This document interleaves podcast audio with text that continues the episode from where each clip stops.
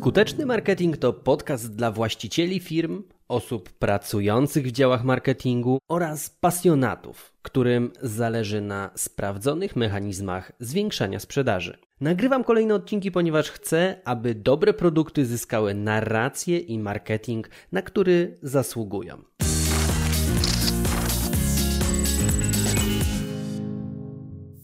Tym razem taki odcinek w formie technicznej, takiej checklisty, a mianowicie o sekcji Hero, o głównym bohaterze każdej strony www i co musisz o tej części strony internetowej wiedzieć. Bardzo istotnej, bo sekcja Hero to często jedyna, którą widzą ludzie wchodzący na Twoją stronę www. I tak w dużym uproszczeniu to jest ten jeden ekran, który widzimy po wpisaniu adresu strony. Jak na nią wchodzimy, to jest to, co nam się zaraz na dzień dobry wyświetla. No i załóżmy, że szukasz frazy pod tytułem dajmy na to, czarne ceramiczne kubki na kawę. No i po kliknięciu w pierwszy wynik w Google spodziewasz się trafić na stronę sklepu internetowego, który oferuje czarne ceramiczne kubki na kawę. No i jeżeli na pierwszym ekranie nie zobaczysz tego, czego szukasz, to najpewniej wyjdziesz i zaczniesz szukać dalej, prawda? No i tak samo będzie klikając w reklamy w mediach społecznościowych, na przykład po kliknięciu bordowej grafiki spodziewasz się trafić na stronę, na której również będzie ten bordowy kolor. I to ważne, aby zachować spójność pomiędzy tym, czego szuka klient, a co na stronie zobaczy, tak samo, aby zachować spójność pomiędzy wyglądem grafiki, a tym, jak wygląda strona www, na którą odsyłamy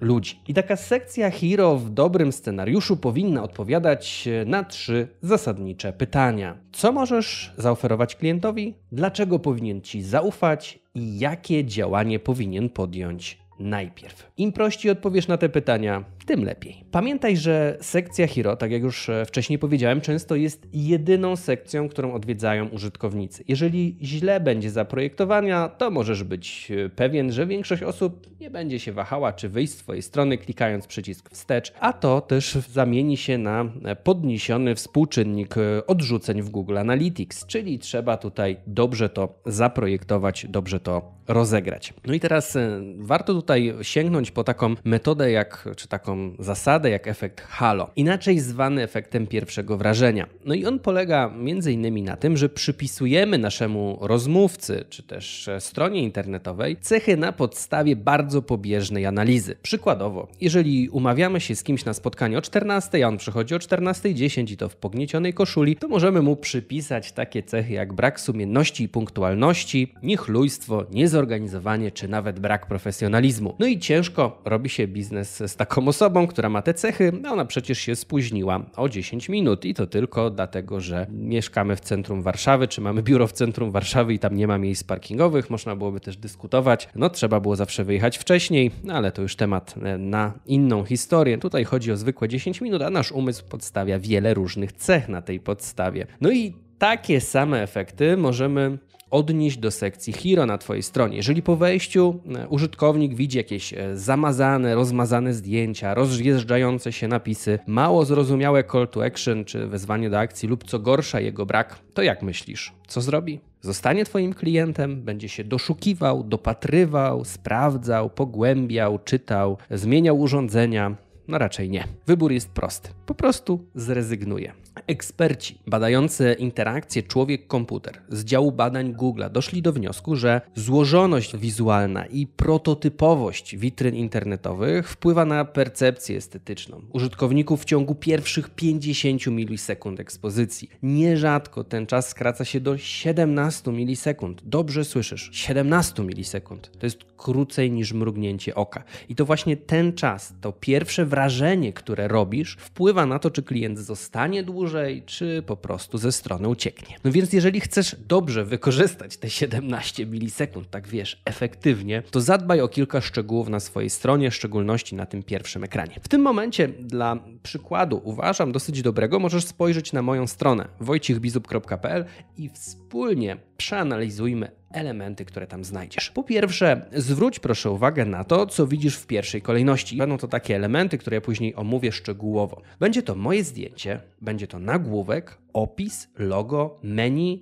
informacje o nowym odcinku podcastu i call to action. I te wszystkie komunikaty są nad tak zwaną linią zanurzenia. Linia zanurzenia to jest miejsce, do którego sięga ta strona bez przewijania na dół, czyli wszystko to, co zobaczymy na tak zwanym pierwszym ekranie. I pamiętaj o tym, że właśnie te wszystkie istotne rzeczy w sekcji Hero trzeba zawrzeć ponad linią zanurzenia. No więc to po pierwsze. Po drugie, pierwsza rzecz, która powinna przykuć Twoją uwagę, to jest moje zdjęcie i głównie na jego podstawie użytkownicy będą oceniać tak zwane pierwsze wrażenie, oni będą mieli do tego jakieś emocje. Ludzie, ich twarze wywołują emocje. Wiedzą to twórcy miniaturek na YouTubie. I to w tym przypadku jest najważniejszy punkt komunikatu wizualnego, który znajduje się w centralnej części na pierwszym planie. I na mojej stronie właśnie jest tym ten subtelny uśmiech twarzy. To na nim w pierwszej kolejności zwrócone są oczy użytkowników po badaniach. Tak wynika. I skoro wiem, że użytkownicy będą patrzeć na moje zdjęcie w pierwszej kolejności, no to musi być dobre zdjęcie, taki na pierwszym planie. Oprócz tego, e, druga rzecz, na którą będą zwracać uwagę, to książka, którą trzymam w ręce. To jest ważny mój atrybut mocy, który z jednej strony dodaje zaufania, bo pokazuje, że napisałem książkę, jestem autorem, a po trzecie już od razu eksponuje, lokuje produkt. Czy to jest przypadek, że to zdjęcie tam znajduję? Nie sądzę. I tutaj ciekawostka. Patrzę wprost i to przyciąga również uwagę, bo utrzymujemy jako ludzie kontakt wzrokowy. Ale gdybym na przykład patrzył w lewo, to punkt koncentracji przypadałby na nagłówek znajdujący się po lewej stronie o którym też za chwilę kilka zdań powiem. No i badania i trackingowe wskazują, że jeżeli ludzie patrzą na jakiegoś człowieka, to najczęściej w drugiej kolejności podążają za jego wzrokiem, czyli tam, gdzie ja patrzę, to oni też chcą spojrzeć. Właśnie, sporo takich e, drobnych niuansów, e, no ale dlatego właśnie się tym zajmuję, tym się interesuję bardzo mocno, żeby wiedzieć, jak co zaprojektować, żeby to nie było spontanicznie, jakoś tam intuicyjnie, tylko intencjonalnie. Chcę te rzeczy robić i w sposób intencjonalny. Więc podsumowując, kiedy patrzymy wprost, to przyciągamy uwagę na siebie, kiedy patrzymy gdzieś na tym zdjęciu, to wskazujemy wzrokiem, gdzie klient ma patrzeć. Jeżeli prowadzisz biuro nieruchomości, sklep streetwearowy z odzieżą lub ekskluzywny hotel, to zamiast takiego zdjęcia, jak ja mam, możesz umieścić materiał wideo, który dokładnie pokaże, na czym polega Twój zakres usług, jak wygląda Twój asortyment. Przykładowo, możesz też e, zobaczyć, jak to robi Booking, jeżeli jesteś w branży hotelarskiej, choreka. No to tam na przykład na okładkach hoteli Booking pokazuje, jak wygląda łóżko. Ewentualnie pokazuje budynek hotelu z To są rzeczy, które ludzie chcą widzieć, które sprawdzają zanim gdzieś się udadzą. Po trzecie, co znajdziesz na Hero? E, użytkownicy na pewno zwrócą uwagę na nagłówek. W moim przypadku brzmi on serwus, czyli moje klasyczne przywitanie.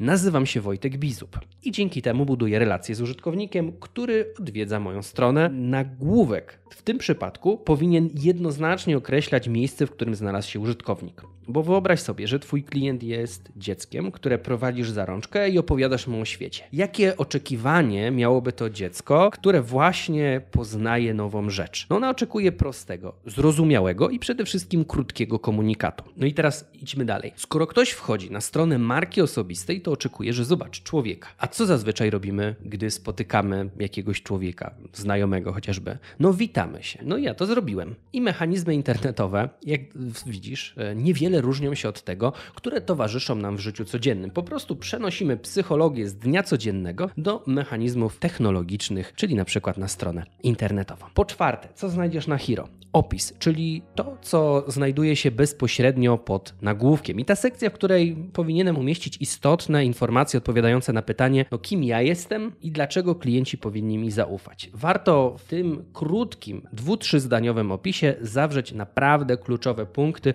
które chcesz, aby ludzie zapamiętali albo chcesz, aby zwrócili na nie uwagę. Nie rozpisuj się w tym miejscu. Internet rządzi się naczelnym prawem szybkiej konsumpcji. Im bardziej precyzyjny opis, tym większa szansa, że trafimy z czymś konkretnym do klienta. Uciekajmy naprawdę od abstrakcji w stylu solidny partner w biznesie z wieloletnim doświadczeniem. Te słowa wiele naprawdę mogą oznaczać, a tak naprawdę to niewiele z nich wyczytujemy, nie widzimy obrazów. Idealnie, gdyby z tych opisów wyłaniały nam się jakieś obrazy, czyli pokazujmy rzeczy, które da się wyobrazić, które można zobaczyć. Po piąte, call to action. I w moim przypadku call to action odwołuje się do mediów społecznościowych, czyli Facebooka, LinkedIna i Instagrama. Jeżeli prowadzisz sklep, to call to action może się odwoływać do konkretnych grup asortymentowych, które sprzedajesz. Jeżeli prowadzisz salon samochodowy, to wezwanie do działania może opierać się na przekazaniu uwagi, przekierowaniu uwagi do katalogu. Pamiętaj o tym, że takie call to action stanowi naprawdę najważniejszą akcję do wykonania na Twojej stronie przez użytkowników. Czyli na przykład zadajesz sobie takie pytanie: jeżeli ktoś wchodzi na moją stronę internetową,